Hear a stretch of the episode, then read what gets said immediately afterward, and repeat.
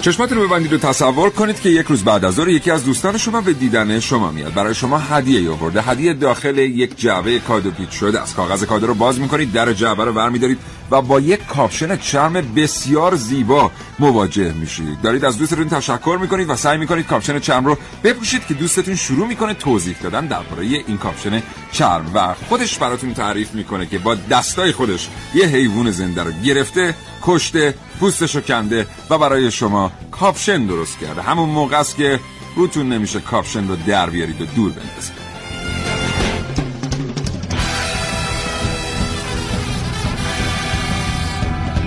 واقعی یا غیر واقعی این داستان بسیاری از البسه چرمیه که به دست ما می‌رسه. این کاوشگر از ما در مورد صنعت چرم بشنوید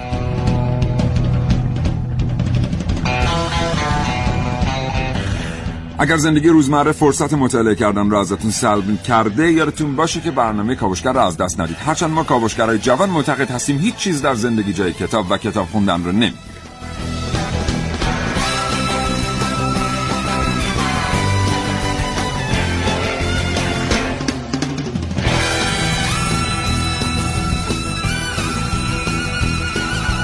اگر علاقمند هستید برای برنامه کاوشگر پیامک بفرستید پیاماتون رو ارسال کنید به 3881 اگر در مورد چرم و صنایع چرم اطلاعاتی دارید و دوست دارید این اطلاعات رو با شنوندگان کاوشگر به اشتراک بگذارید کافیه تماس بگیرید با 224000 و 225952 تا حوالی ساعت 10 صبح.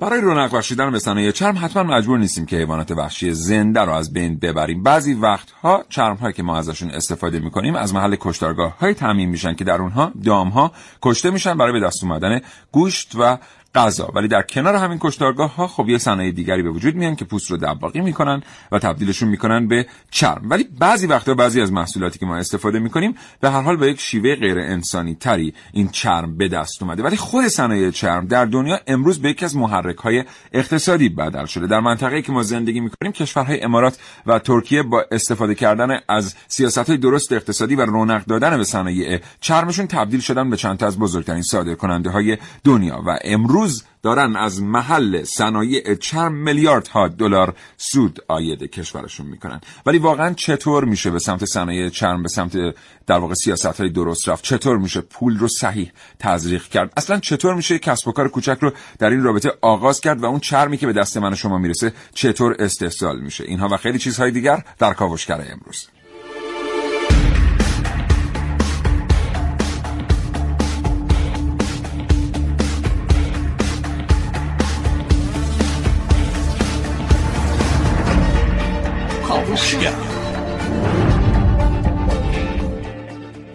محسن صبح بخیر به نام خدا سلام صبح بخیر خدمت تمام شنوندگان عزیز کاوش. چه خبر امروز صبح محسن؟ خب چه خبر؟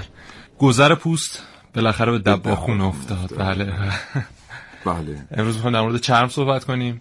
صنعتی که در کشور ما خیلی می‌تونه واقعا رشد داشته باشه و می‌تونیم حرف بسیار زیادی برای گفتن داشته باشیم در دنیا ولی در حال حاضر متاسفانه پیش رو نگرفتیم و به وضعی دوچار شدیم که چیزی بالا بر 90 درصد چرم های تولیدی در کشورمون به صورت خام و سالانبر صادر میشه و ما فقط ظرفیت استفاده و تولید 10 درصد از پوستایی که در کشورمون تولید میشه رو داریم و مجبوریم مثلا که اون 80 درصد رو صادر کنیم. ایران از نظر تولید پوست سبک یعنی پوست گوسفند و بز سهم 5.5 درصدی از کل بازار جهان رو داره و از نظر کمیت و کیفیت هم جزو سه تا کشور برتر دنیاست یعنی ترکیه ایتالیا و ایران. ایران اما با همه این تفاسیر در حال حاضر رقم کمی از حالا اون ارزش افزوده که باید نصیبمون بشه داره نصیبمون میشه و این بده در واقع ما در حوزه صنایع چرم با اینکه پتانسیلمون جزو سه پتانسیل اول بله. دنیاست با خام فروشی در واقع با فروختن پوست در مرحله بله. سالانبر داریم کاری انجام میدیم که هیچ سودی آید ما نمیشه و اون کسی که این رو خام از ما می‌خره در نهایت به خود ما میفروشه. بله و الان برای کارخانجات چرمون فقط زایات و فضولات و یه مقدارم حالا اون کارمزدی که برای دباغی پوست داده میشه باقی میمونه. وگرنه دیگه هیچی نیست. با وجود اینکه ما پیشینه سه هزار ساله داریم در تولید چرم در کشورمون و می‌دونیم که خیلی از مواقع تونستیم از کشورهای مثل ترکیه و ایتالیا جلو بزنیم ولی در حال حاضر وضعیتمون مطلوب نیست. بله. خب اصلا خود کشور ایتالیا که قابل مقایسه با ما نیست باز ترکیه تا حدی. چرا؟ البته ترکیه هم به نوعی میشه گفت صنعت چرمش میراثیه که از زمان پیش از عثمانی ها براش باقی مانده است زمانی که این صنعت از ایران صادر شد و در نهایت منشأ این صنعت در این منطقه ایران بوده است. ولی خب چرا حالا ما سینه به سینه نتونستیم دانش مربوط به استحصال چرم رو منتقل بکنیم و امروز حداقل یه عده آدم داشته باشیم که آبا و اجدادی کارشون اینه و تعدادشون هم انقدر زیاد هست که اون پوست تولیدی در کشور رو بکننش چرم و محصول نهایی این یه بحث بسیار بسیار قابل توجهیه که باید بهش نگاه دقیق تری داشته باشیم. با کاوشگر همراه باشید. با موضوع چرم خوب تا حوالی ده آگاهی و پیشرفت با تلاش, تلاش به دست, میاد. یه تلاش هیجان انگیز هیجان به سبک کاوشگر جوان.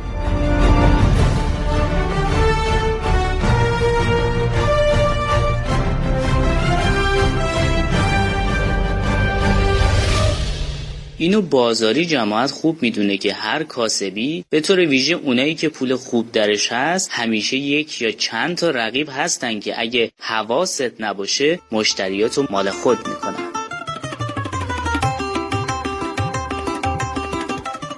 همین کت چرمی که به قول عموم خیلی کلاس داره و همه دوست داریم حداقل یه دست کت چرم داشته باشیم می‌تونه درآمدزایی چشمگیری برای کشور داشته باشه. اما با وجود پیشینی سه هزار ساله استفاده ایران از چرم ظاهرا رقبا از ما موفق تر بودن. سالم با صادر کردن دیگه اصلا برای کی باید بگیم؟ شما می‌تونید یعنی خام فروشی بنابر آمار جهانی بازارهای عمده خریدار چرم در اروپا، آمریکا و شرق آسیا قرار دارند. این کشورها که خودشون بعضا در شمار کشورهای صادر کننده چرم هستند با واردات تبدیل و فراوری چرم درآمد بیشتری به دست میارن و این یعنی ایجاد اشتغال بیشتر و البته ارزش افسوده ناشی از فراوری پوست ایتالیا، کره جنوبی، ترکیه، چین که در ردیف های کشورهای صادر کننده چرم قرار دارند عمده ترین وارد کننده های پوست خام هم هستند. جالبه که خیلی از تولید کننده های کالای چرمی در اروپا و آمریکا دیگه تولید نمی کنند و تمام یا بخشی از تولید خودشونو به کشورهای در حال توسعه انتقال دادن. ولی برای محصولات چرمی با نام و نشان خودشون بازاریابی می‌کنن. یعنی اهمیت نشانسازی که در این کشورها هدف گذاری شده. در صورتی که ما بتونیم تولیداتی که امروز صادر میشه که حدود 150 تا 200 میلیون دلار ارزآوری داره تبدیل به چرم فینیش بکنیم این میزان حدود 500 میلیون تا 600 میلیون دلار خواهد شد. رقبای تازه وارد مثل چین، پاکستان، هند و ترکیه با جذب سرمایه گذاری و فناوری روز دنیا به تبعیت از مد در تولیدات پوشاک، کفش و لوازم چرمی، بازاریابی مناسب و حمایت منطقی از صنایع نوپای این رشته حتی با واردات سالانبر و پوست خام قدرت تولید محصولات با ارزش افزوده بالا دارند و می‌تونن تو بازارهای جهانی رقابت کنند. صنعت چرم یکی از مهمترین صنایع در کشور به شمار میاد که لازمه در رقابت پذیری اون یه بازنگری درست انجام بشه و ظاهرا برای اینکه بتونه به ظرفیت واقعیش برسه نیاز به پوست اندازی داره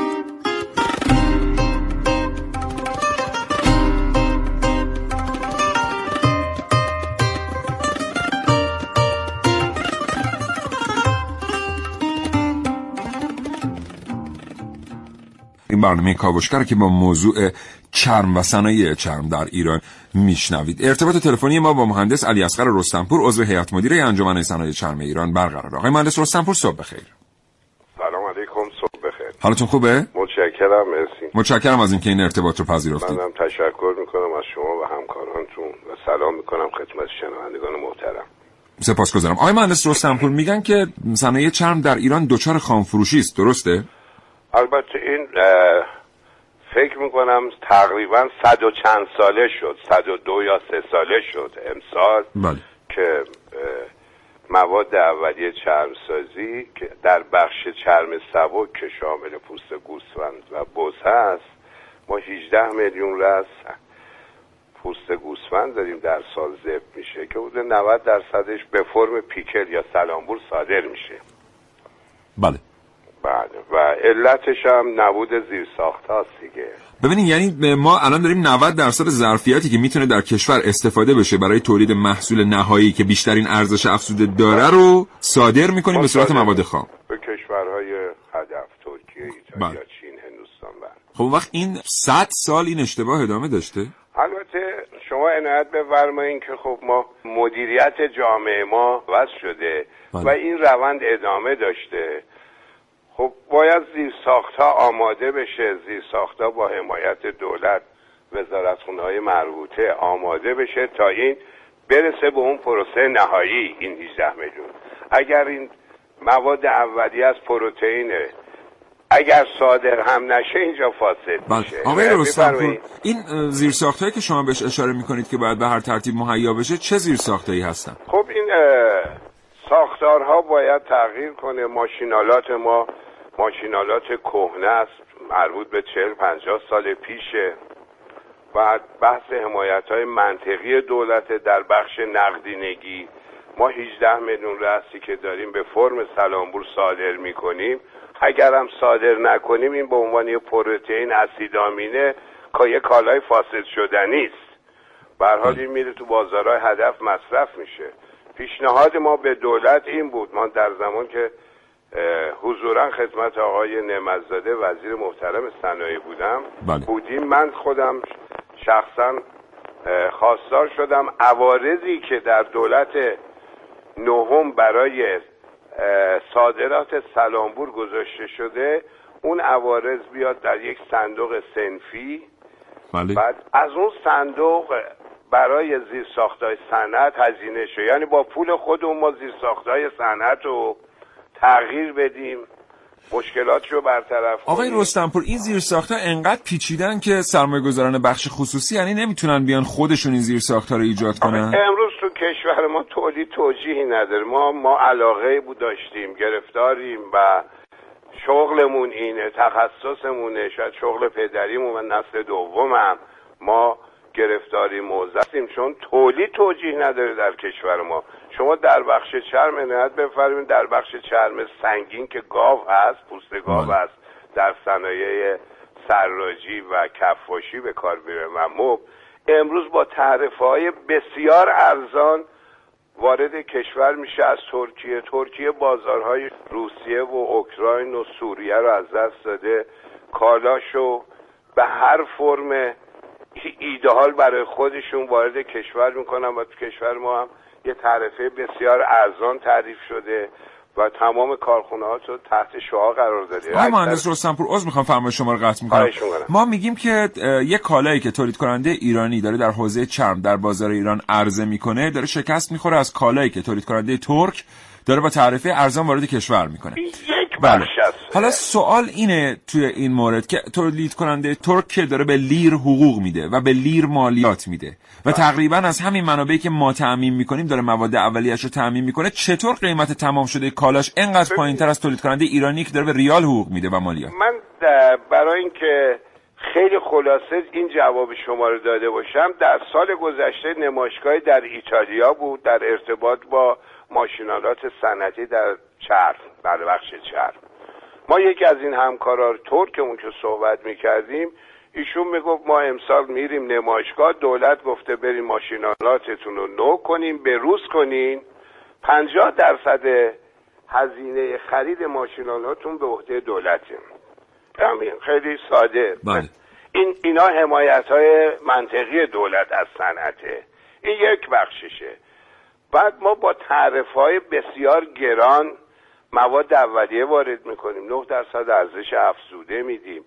خب این بخشا رو اونا سبکبالن. ما سالها جزیره ای زندگی کردیم.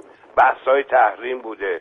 اونا با دنیا ارتباط داشتن. از همه جای دنیا پوست وارد می‌کنن. محدودیت ندارن. بله. مجموعه این عوامل باعث رشد اونها شده بسیار سپاسگزارم.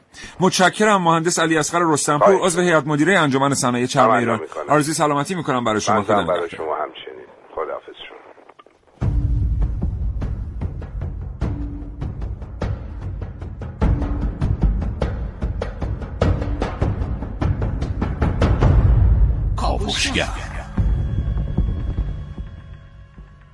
بله خب گفتگوی ما با مهندس روسنپور شنیدیم. محسن هم یه قصدی رو ترک کرد بود برگشت اومد پشت بله. میکروفون. یه سوالی که از آقای روسنپور پرسیدیم در مورد اینکه چطور قیمت تمام شده ی کالای ترک با اون هزینه ها هزینه های اروپایی آسیایی ترکیه پایین تر از هزینه های آسیایی ماست نشون میده که همه چیز به مدیریت بستگی داره در صنعت و داشته از صد سال قبل. یعنی ما اگر سیاست های درستی داشتیم در هدایت صنایع چرم در ایران نه تنها این پوست ها رو صادر نمی کردیم با این میزان از بیکاری که ما در کشور داریم و با این میزان از عراضی و با این میزان از پتانسیل تولید پوست 90 درصد پتانسیل تولید پوست کشور داره به صورت مواد خام صادر میشه. چای نفت کجاست محسن؟ بله نفت.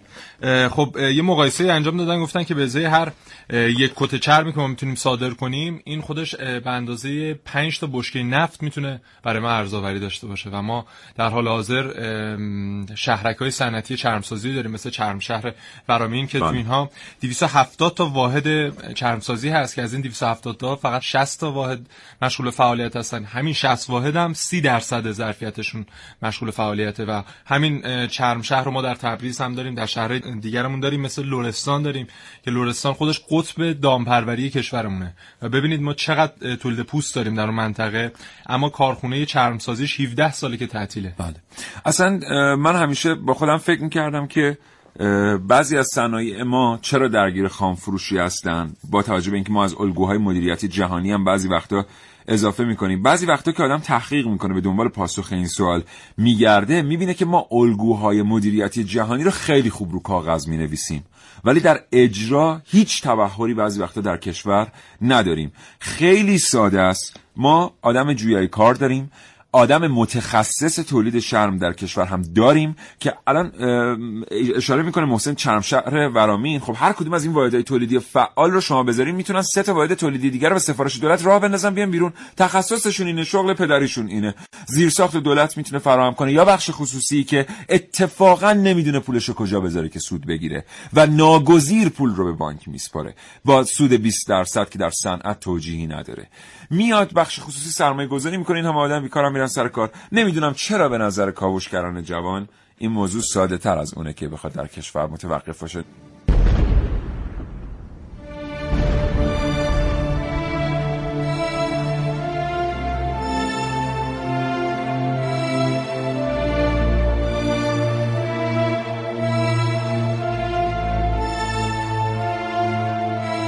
یه سری روی دیوار دهانی باز که سکوت رو فریاد می‌کشید چشمایی که توی جایی از زندگی به تاریخ خیره شده بود.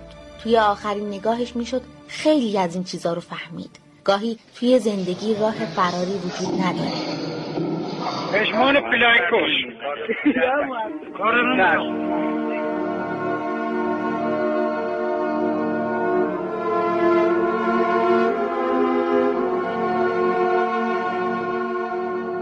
پوستایی که استفاده میشه برای تولید محصولات چرمی گاو و گوسفند و شترمرغ و بز. شکار حیواناتی که توی طبیعت وحش زندگی می‌کنن ممنوعه. برای مثلا دوختن یک کفش یک کفش مردونه از پوست مار حتما شما باز هفت هشت مار رو از بین ببری تا تبدیل بشه به کفش مردونه با قیمت گذاف اون روز نمی‌دونست که چه اتفاقی ممکنه براش رقم بخوره. وقتی داریم یه تبدیل حیوانات حیواناتی که شکار میشن به تقریبا به یه تندیس به یه مجسمه میگن تاکسیدرمی پوستشون همون جوری که مثلا گاو و گوسفند پوستش تبدیل به چرم می‌کنن گوز و خس هم همین کارو باش می‌کنن شما می‌تونی یه گاو می‌تونی پوستشو بفروشی به یه چرمساز اونو چرم کنه بده بهت اما شما اگر یه دونه یوز پلنگ یا پلنگ یا یه دونه خسه بکشی حتما باز خریدارش رو پیدا کنی. تا زمانی که خریدارش پیدا می‌کنی اون پوست یه طول عمری داره که فاسد نشه. برای اینکه از فسادش جلوگیری کنی که یه روزی مشتریشو پیدا کنی به قیمت دلخواهت بفروشی باز تاکسی درمیش کنی.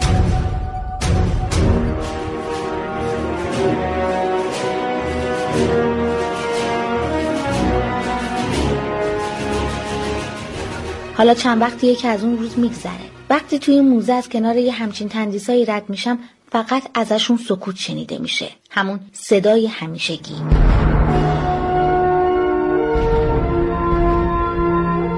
صدایی که می‌تونست یه روز گرماش توی مناطق آزاد پژواک داشته باشه. ولی الان گرما بخش جسمیه که روحش یخ زده.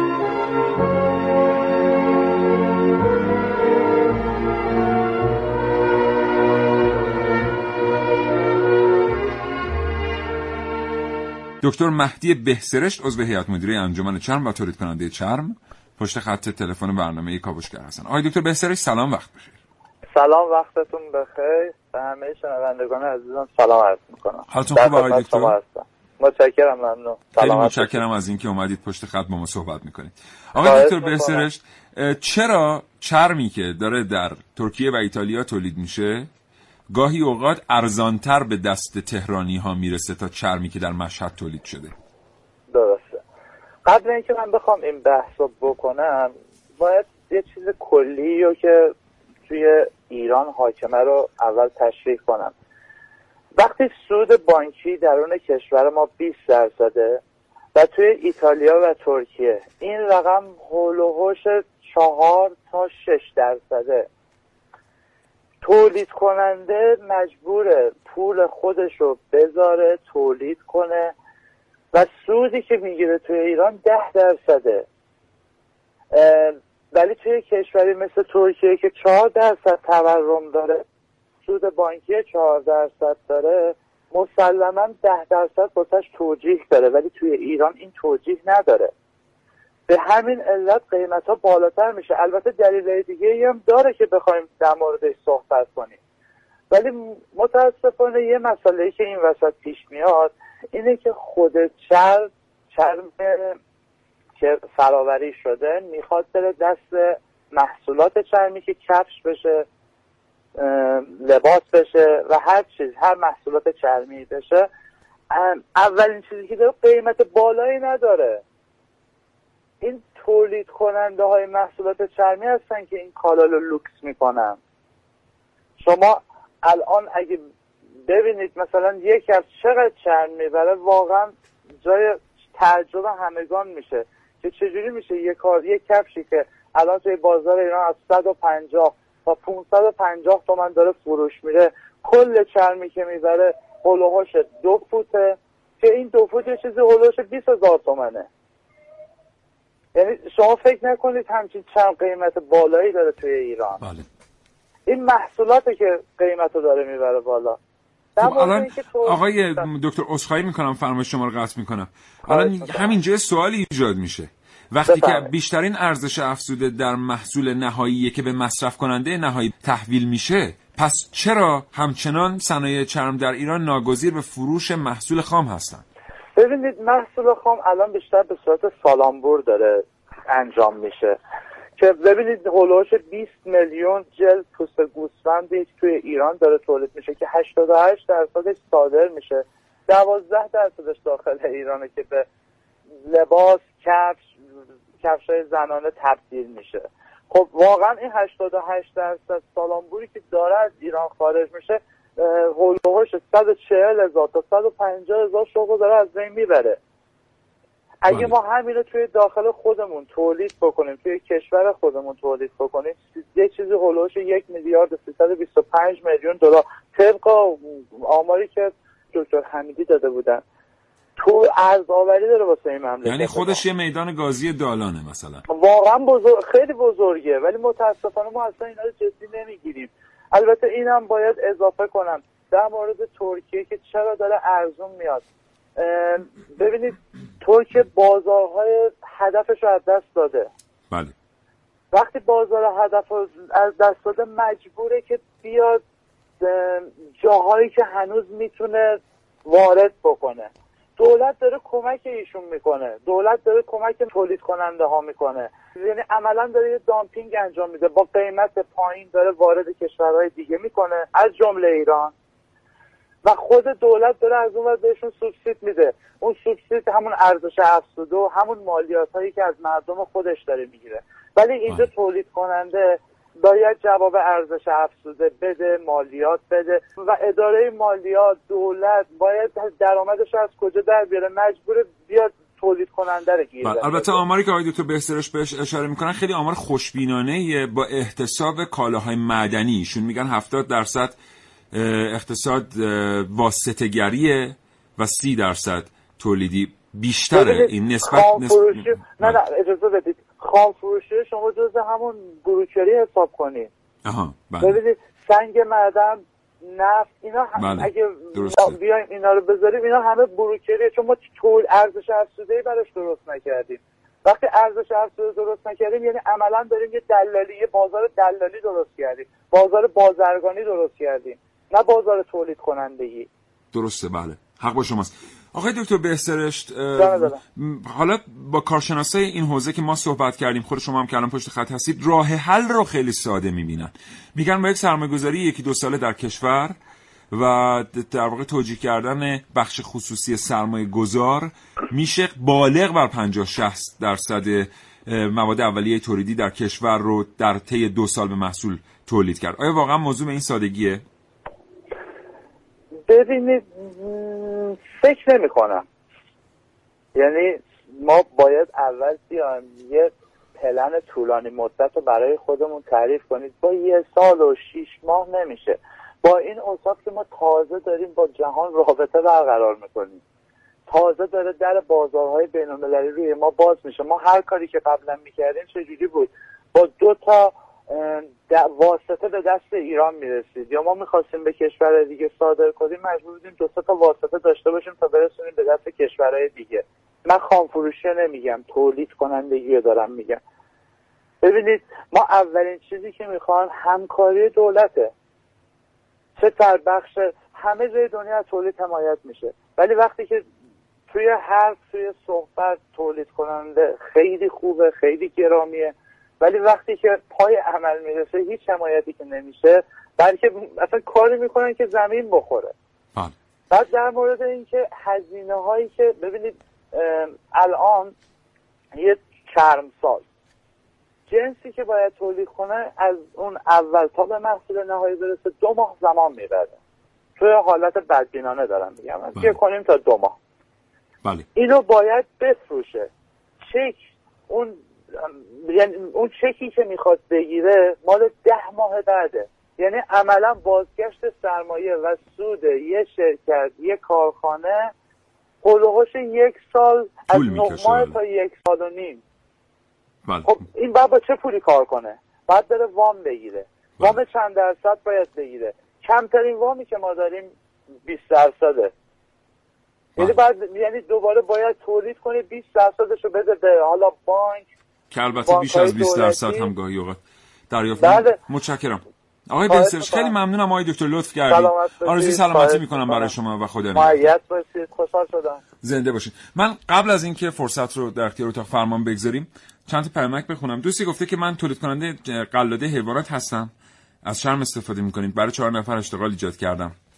یه پیامک جالب دیگه هم محسن واسمون اومده. بله. آقای سجاد طاهری تولید کننده از شهرک عباس آباد گفتن که ترکیه به تولید کننده برای خرید ماشینالات 80 درصد وام میده و بعد از 5 سال سوددهی باز پرداخت وام رو دریافت می‌کنه. تو کشور ما بعد از تعییدات اداری 18 درصد وام میدن که باز پرداختش باید به سرعت آغاز بشه. البته ما هم تسهیلات بانکی زیاد تو کشور داریم ما. دوباره یه بار دیگه اون دوست عزیزی که بدهکار بانکی هستی 6000 میلیارد تومن یه 6000 میلیارد تومن هم این پولو وردار بیار ما می‌خوایم بدیم به تولید کننده های چرم به حال گرفتارن مردم. می‌خوان دستگاه بخرن. شما دوازده هزار میلیارد برداشتی بردی. بالاخره بیاریم پول ما تحویل بدیم. خیلی متشکریم ازت. منتظریم. ممنون.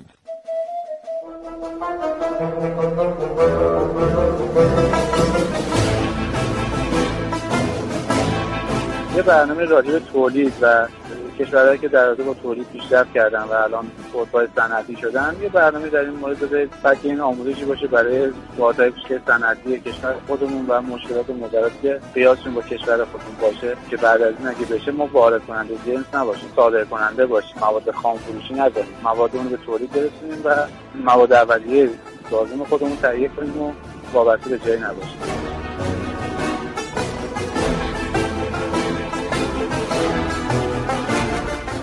امروز بحث تولید چرم و دیروز هم البته بحث صنایع و تولید و نه در صنعت چرم در هیچ صنعت دیگه در حال حاضر تو ایران امکان سرمایه گذاری نیست. شما ببینید در جهان برای نگه داشتن سرمایهتون در بانک ها باید هزینه پرداخت کنید. شما زمانی که اینجا سالی 20 درصد 20 خورده درصد سود می شود گرفت و با ساختن حتی ملک آپارتمان تو همین بازار رکود باز هم سوددهی بدون ریسک هست. هیچ کس نمیاد سرمایه گذاری ریسک پذیری داشته باشه بیاد مثلا در صنعت چرم یا در صنایع دیگر ریسک پذیری داشته باشه و سرمایه گذاری رو انجام بده. آخر هم معلوم نیست.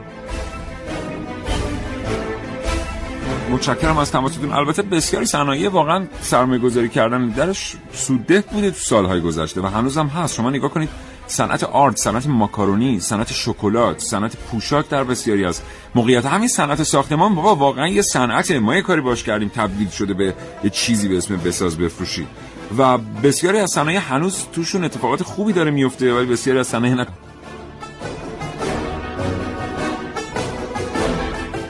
والا حتی این مشکل در سراستر به حساب صنعت و کار و اینا تو کشور مدیران کلان کشور ساده ترین راه انتخاب می‌کنن. برای اینکه همه چیز رو وارد کنن. تا اینکه میان مثلا زحمت به خودشون بدن و تولید بکنن. همین باعث میشه که صنعت مثل صنعت چرم مثل نساجی یا حتی خودروسازی ما به جای پیشرفت پسرفت داشته باشه و یا تعطیل بشه. با تشکر از برنامه خوبتون محمد صاحب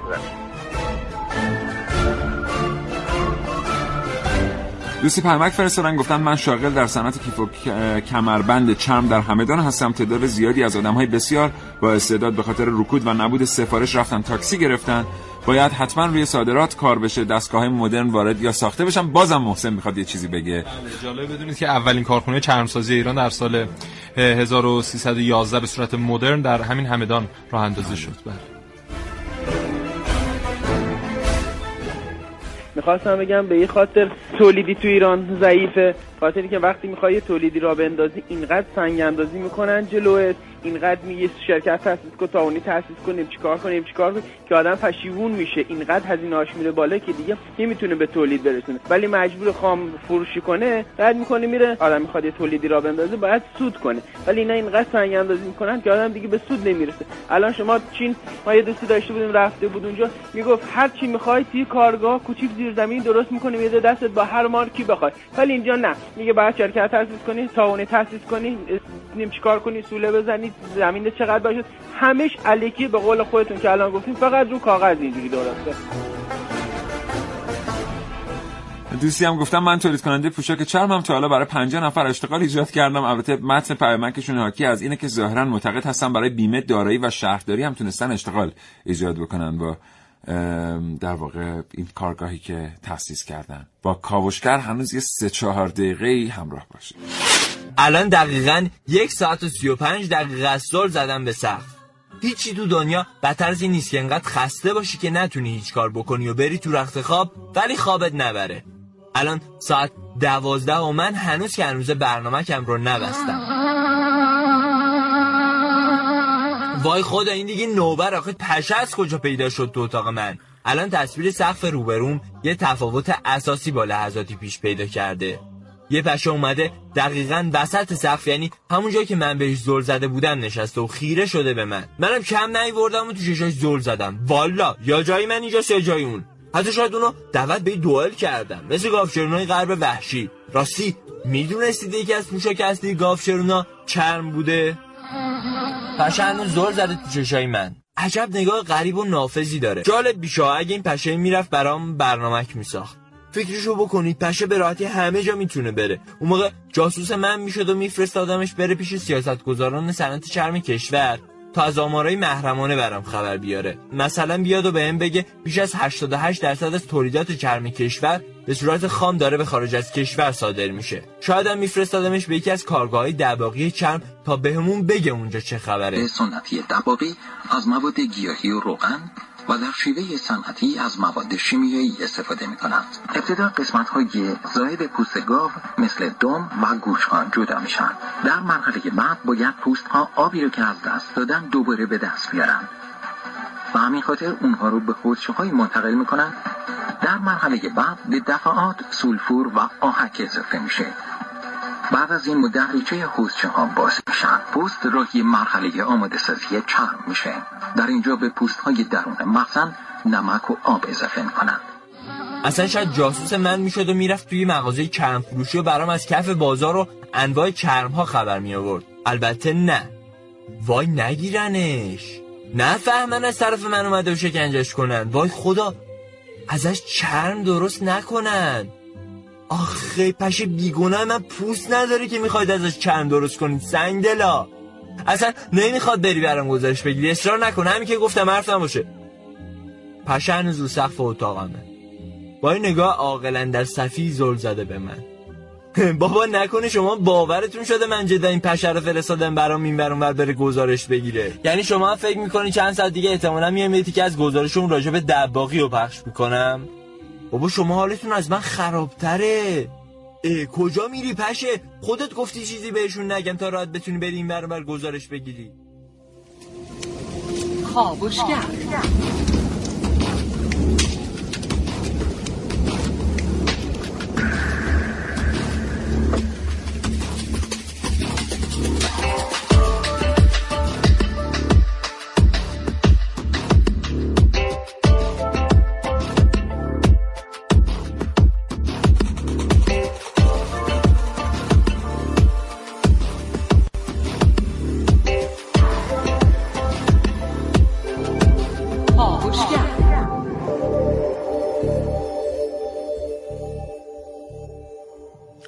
بله.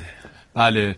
چرا اصلا ما در کارخانجات تولید چرممون انقدر حالا عقب نسبت به دنیا و اون منسوجات و اون لباس ها و اون کفش ها و صنایع دستی که می‌تونیم از چرم تولید کنیم رو نمی‌تونیم مثل صنعت روز دنیا تولید کنیم. به خاطر ماشینالات بسیار قدیمی که داریم چیزی بالغ بر سی تا چهل سال هر کدوم عمر دارن که متاسفانه همینا باعث شده ما نتونه اون کیفیت لازمه رو حداقل در دوخت و دوزمون مهیا کنیم. به خاطر همین قراردادهای با ایتالیا و ترکیه بسته شده. مثلا ایتالیا که بیاد از لحاظ ماشینالات یه مقدار مجهز کنه کارخانجات تولید چرم ما رو. همچنین آموزش نیروی انسانی در این قراردادها در زمینه طراحی و مد و ایناشو می‌دونیم خیلی موثره. حالا ما حداقل چند تا کارخانه بزرگ تولید چرم در کشورمون داریم که همینا رو اگه بتونیم تقویت کنیم برن در نمایشگاه بین‌المللی. خیلی ارزآوری خوبی داشته باشیم. ببین یک دست لباس چرم ما می‌تونیم اینو به ارزش 200 دلار بفروشیم در دنیا. و کشور ما حالا با این میزان سالانبری که تولید می‌کنه ظرفیت تولید 4 میلیون دست لباس چرم رو در سال داره. این خودش میشه 800 میلیون دلار. و ما حالا این فقط از لحاظ فکر کنید کت چرم می‌تونیم 800 میلیون دلار تامین مالی داشته باشیم و ظرفیتمون تا 4 میلیارد دلار از طریق حالا تولیدات چرمی هست که در حال حاضر فقط 150 میلیون دلار داریم که 70 میلیون دلارش ناشی از صادرات سالانبره. مواد خام آره یه نکته دیگه هم که هست ما 18 میلیون رأس گوسفند در سال در کشورمون ذبح میشه که از این 18 میلیون فقط 14 میلیونشون پوستاشون به کیفیتی می‌رسه که بتونه برسه به دست حالا کارخانجات خارجی. چون در کشتارگاه هامون مقدار زیاد از پوستامون از بین میرن. محسن خسته شد. آره. خب. آمارا زیاد. آمارا زیاد بود. محسن خسته شد. ما واقعا به تعداد بسیار زیادی شغل احتیاج داریم. یه بار دیگه یادآوری می‌کنیم اول به مسئولین بعد به بخش خصوصی که برای رسیدن به برنامه های توسعهمون لازم سالی یک میلیون صد هزار شغل ایجاد بکنیم. تعداد مشاغلی که در ایران در سال ایجاد میشه حتی نزدیک به این رقم نیست. و می‌دونید که هر سالی که میگذره ما این تعداد شغل رو نمی‌تونیم ایجاد کنیم اون عقب افتادگی ما در ایجاد شغل میره برای سال بعد به سال بعد اضافه میشه. و ما باید بفرمایید آقا من یه نکته در مورد شغلم بگم که هر یک پوست سالانبر یک شغل ایجاد می‌کنه اما هر یک کت چرم 20 تا 30 شغل. بله. یعنی یه حوزه بسیار پرپتانسیلیه. حداقل برای اینکه ما بتونیم مشاغل پایداری رو درش ایجاد کنیم. متشکرم محسن از تو قربانت با تو خداحافظی دوستان شنونده سپاسگزارم. از همراهی شما تا این لحظه با کاوشگر آرزوی سلامتی می‌کنم. هر جایی که هستید انشالله ایام به کامتون باشه. خدا نگهدار.